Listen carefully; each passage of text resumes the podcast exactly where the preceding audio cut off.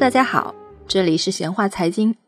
上一期我们有囧妈互联网免费首播引起的电影行业集体抵制，讲到了奈飞也曾经淌过这趟浑水，并顺藤摸瓜介绍了奈飞的由来与发展。今天我们接着聊奈飞是如何引火上身的。有了自制电视剧的经验，奈飞很快又开始进军电影行业。二零一五年，奈飞带着自己的电影《无尽之兽》。来到戛纳电影节主竞赛单元，计划网络院线同步发行，却遭到了官方的强烈抵制。著名的导演佩德罗·阿莫多瓦表示：“我无法想象颁奖给一部无法在大荧幕上观看的影片，因为按照惯例，所有入围的作品无一例外都是在院线上映过的电影。”之后，奈飞与戛纳交恶，戛纳执行了更为严格的新规。杜绝没有在院线上映过的影片进入主竞赛单元。在那次的电影节上，奈飞遭受嘘声一片，成为行业公敌。而这次的冲突意味着奈飞的又一次自我突破。他绕开院线网上播出的模式，摧毁的将不仅是院线，还有好莱坞的集体利益。好莱坞长久以来的发行模式是奉行窗口期发行策略的。一般来讲，院线上映三到四个月。然后是付费点播六到八个月，之后有线电视一到两年，最后才是长期包月。这样的发行模式能够保证内容盈利的最大化。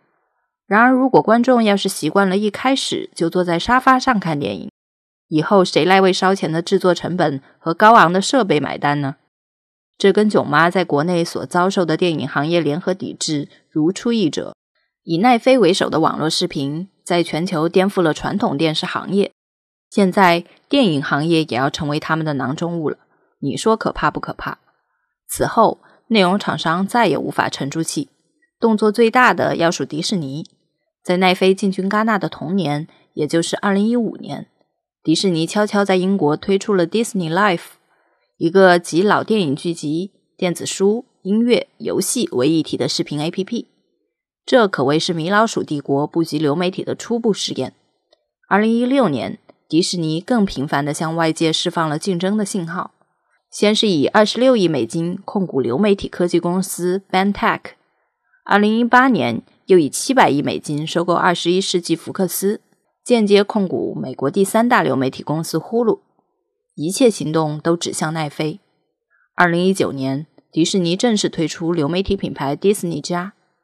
宣告流媒体业务成为其第一要务，不但集结了整个帝国的力量为此宣发，内容更是涵盖了你所能想到的所有经典，包括迪士尼经典电影、皮克斯动画、漫威全集、星战全系列以及国家地理。除了迪士尼，行业之外的异鬼也开始入侵。电信运营商 AT&T 斥巨资收购华纳。全美最赚钱的电视内容商 HBO 落入麾下，AT&T 与 HBO 将在2020年推出 HBO Max，通过内容来消耗带宽和速度，成为 5G 时代的新玩法。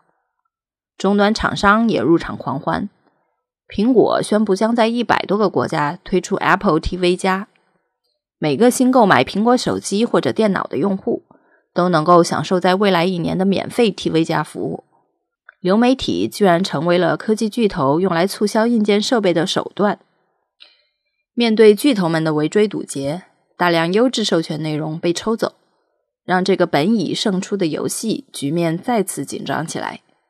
大家在尼尔森发布的数据中发现，奈飞播放分钟数最多的十大节目中，八部来自其现在的竞争对手。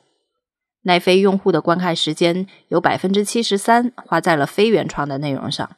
而面对友商的集体倒戈，奈飞又做了哪些应对呢？第一，加大自制内容的比重。二零一八年，奈飞在内容上的支出超过一百二十亿美金。第二，加速全球化的进程，锚定自己的海外用户市场要占比到百分之八十。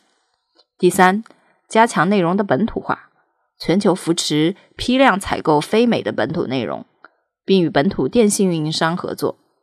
第四，继续进攻电影节，拥抱颁奖季，为自己的好内容宣传。面对日趋激烈的竞争，奈飞似乎处变不惊，并且给了一个非常文艺的评估意见，这使公司的短期增长迎来了一些温和的逆风。面对海外流媒体混乱的开战，我们无法预料结局，也许最后会剩下不止一个强者。但有一件事情是几乎确定的：一站式的视频体验面临终结。作为用户的你，准备好为几家平台同时买单了吗？欢迎关注显化财经在微信的同名公众号，一同了解好玩的财经话题，探秘新金融。我们下期见。